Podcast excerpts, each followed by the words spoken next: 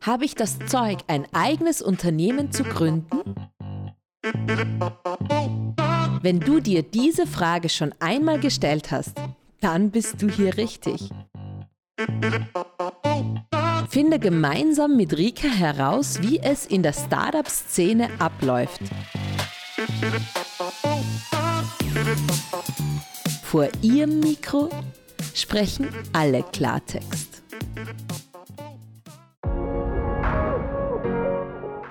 Bei einem Management-Meeting ist sie als einzige Frau im Raum auch als einzige auf das krasse Ungleichgewicht aufmerksam geworden. Desiree Jonek erzählt heute in dieser Folge aber auch von Problemen, auf die Frauen im Finanzierungsprozess stoßen. Pinky Gloves und der Skandal rund um die Fernsehshow Die Höhle der Löwen war das perfekte Beispiel dafür. Und ich habe mich dann so umgeschaut und habe sie angeschaut und dachte mir so, seht ihr eigentlich gerade nicht, was da passiert? Seht ihr eigentlich nicht diese krasse, äh, dieses Ungleichgewicht hier? Wenn ich jetzt nichts sage, wenn ich jetzt nichts tue, dann wird sich nichts ändern. Und Frauen sind eine Nische, aha, mhm. das ist zwar 50 Prozent der Gesellschaft, aber okay, der Bevölkerung, trotzdem eine Nische, spannend. Hallo Rika, danke schön für die Einladung.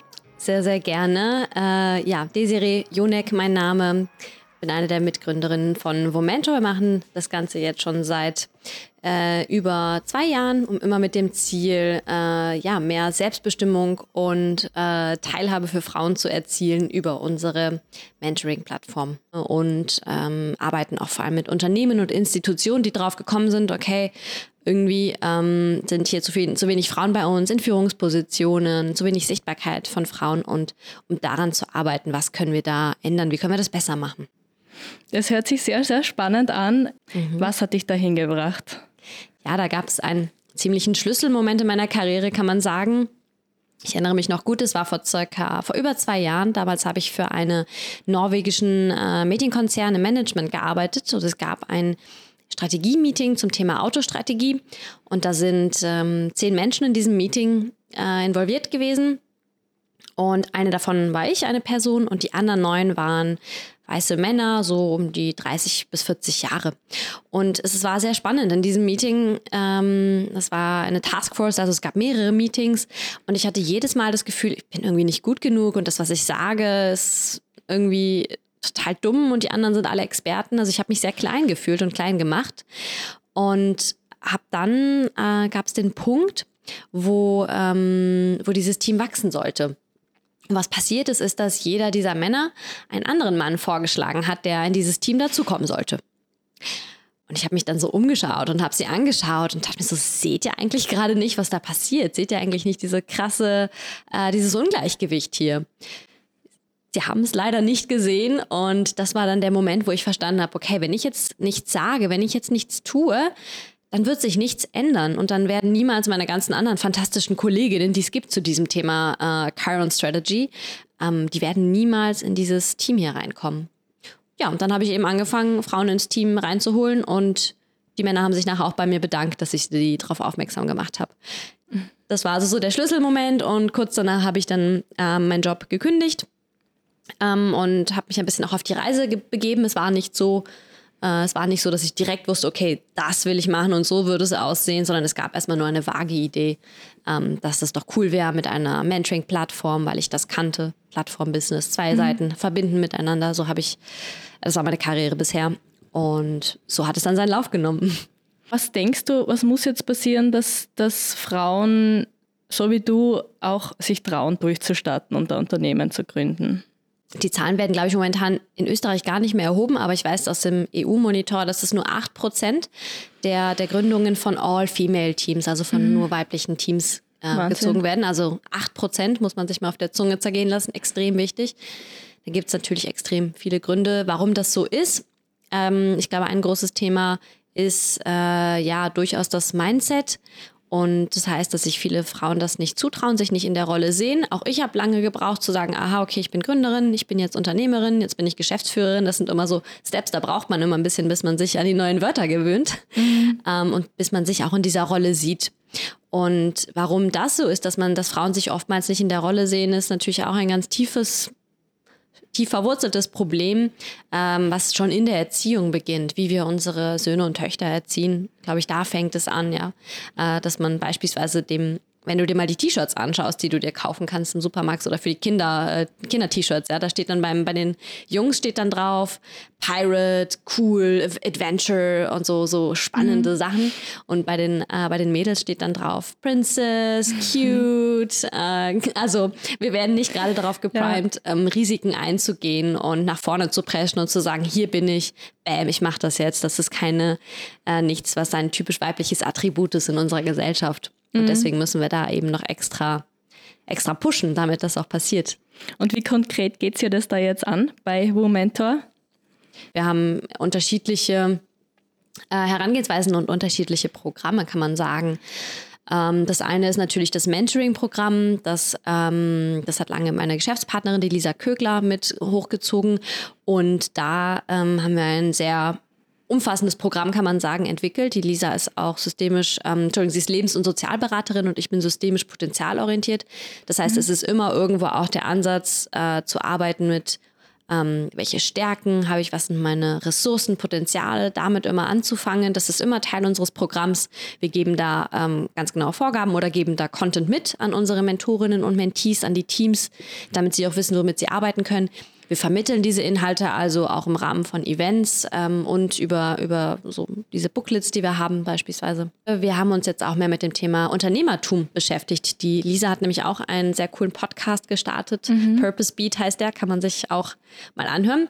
Äh, ist noch nicht so, noch nicht so lange wie eure, mhm. aber ähm, da spricht sie eben auch über verschiedene Themen, lädt Role Models ein. Und wir haben äh, jetzt die Founders ähm, Edition, Founders Talk, wo Lisa und ich als Unternehmerin eben sprechen über unseren Weg zum Unternehmertum. Also was waren da die Hürden, was waren, womit hatten wir vielleicht zu kämpfen, auch Selbstzweifel. Also mhm. wir sind da auch sehr ehrlich darüber und da haben wir schon sehr gutes Feedback dazu bekommen äh, von Zuhörerinnen, die gesagt haben, ja, aber es ist so toll, zwei Frauen darüber sprechen zu hören. Es ist ganz was anderes für mich als Frau, wenn ich das höre von einer Frau, ähm, ja, als von männlichen Gründern, die einfach ganz andere Grundgegebenheiten haben als ich. Auf jeden Fall, ja. Du hast einen sehr, sehr coolen ähm, Blogbeitrag geschrieben. Ähm, da geht es darum, die Startup-Geschichte mit den äh, Periodenprodukten. Mhm. Ähm, Pinky Gloves ähm, sagt uns alle was. Die waren wirklich in den Medien vertreten. Die haben auch die Armen tatsächlich viel Shitstorm abge abbekommen und das war natürlich jetzt nicht so richtig, aber in deinem Blogbeitrag geht es ja um was ganz anderes in Wahrheit, nämlich dass davor zwei Frauen ähm, bei der Show Die Höhle der Löwen waren und die ähm, haben tatsächlich ein brauchbares Periodenprodukt ähm, entworfen. Ähm, was war da genau das Dilemma dann? Was war da los? Genau, ich finde, ähm, irgendwo war es ganz gut, dass das passiert ist, weil wenn man so konkrete Beispiele hat, dann kann man ganz genau mit dem Finger hinzeigen. Mhm. Und das versuchen wir natürlich dann zu sagen, hier, ähm, das ist falsch gelaufen, das ist schief gelaufen. Ja, der, ähm, das war ein sehr schönes, anschauliches Beispiel dafür, dass ähm, die, diese beiden Gründerinnen von O, wie heißen sie jetzt? O, ja oder Oshi, sie haben sich irgendwie umbenannt, dieser Periodenunterwäsche eben vor, vor zwei Jahren schon mal bei der, Höhle der Löwen in Deutschland waren. Ähm, es war eh beides in Deutschland. Ähm, und ähm, keine Finanzierung bekommen haben für ihr Produkt, obwohl es ein wirklich sehr gutes Produkt ist. Es ist nachhaltig, es äh, beantwortet wirklich einen Need von, von Frauen. Ähm, und sie haben kein Funding, keine Finanzierung bekommen von den Investoren mit der Begründung, es sei ein Nischenprodukt, was sich eben nur an Frauen richte. Also Frauen sind eine Nische, aha, mhm. das ist zwar 50 Prozent der Gesellschaft, aber okay, der Bevölkerung, trotzdem eine Nische, spannend. Ja, und sie sollen sich doch bitte an eine weibliche Investorin wenden. Problem ist nur, es gibt halt extrem wenig weibliche Investoren. Die letzte Zahl, die ich gesehen habe, die ich gefunden habe, waren, dass gleich vier bis acht Prozent der Partnerinnen bei VC-Firmen Investorinnen sind, was genau die Zahl von Geschäftsführern und Gründerinnen auch widerspiegelt. Ja, also das ist ein Problem, weil wenn ich als Investor nicht verstehe, was für ein, ähm, nicht verstehe, was das für ein Produkt ist und dass es einen tatsächlichen Need von Frauen ähm, beantwortet, dann sehe ich nicht die, sehe ich nicht die, die, ja, das, das Tolle, das Innovative und vielleicht auch die Profitabilität, Profitabilität dieses Produktes. Somit haben diese Frauen kein Investment bekommen. Pinky Gloves, wie wir ja wissen, genau, das war ein großer Shitstorm, haben ein nicht so tolles und nachhaltiges Produkt auf den Markt gebracht, was eine ähnliche ja, Need erfüllen wollte. Sei dahingestellt. ob es es getan hat. Aber sie haben eben mhm. Geld bekommen und das ist eben äh, von, einem, von einem Mann. Und das hat eben sehr deutlich gemacht, okay, ähm, wie schwierig es ist für Gründerinnen, sich durchzusetzen und auch Geld äh, zu bekommen für ihre Produkte, auch wenn das die Ideen, die sie haben, das, was sie tun, viel, viel besser unter Umständen ist. Das ist da sehr schief gelaufen. Und worum es auch geht in meinem Blogartikel ist das Thema ähm, Sozialunternehmertum, Social Business, Social Entrepreneurship. Es ist nämlich nicht unbedingt so in Österreich, ähm, dass wir extrem wenig weibliche Gründerinnen haben. Das trifft nämlich nur auf den Startup-Bereich zu. Also wirklich im Falle für, von Startups, die sehr ähm, technologisch, hochskalierend, wachstumsorientierte ähm, Gründungen sind, da haben wir sehr wenig weibliche Gründerinnen. Wenn man sich aber zum Beispiel anschaut, ähm, den Bereich Sozialunternehmertum, Social Entrepreneurship, das bedeutet, ich gründe, ich habe ein Unternehmen, aber das hat den primären Zweck nicht Profit zu machen, sondern der primäre Zweck ist eine soziale oder ökologische äh, so äh, ein Problem zu lösen und damit äh, eine innovative Dienstleistung in dem Bereich anzubieten und auch noch Geld zu machen.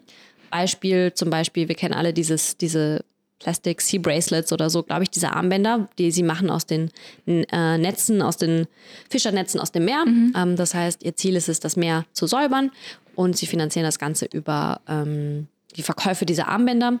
Äh, das ist ein ganz gutes Beispiel ähm, für so ein Sozialunternehmertum. Und da sehen wir in Österreich, da sind wir bei 50-50. Da gibt es den Social Entrepreneurship Monitor zum Beispiel, den ich sehr empfehlen kann, von, der, von Sena.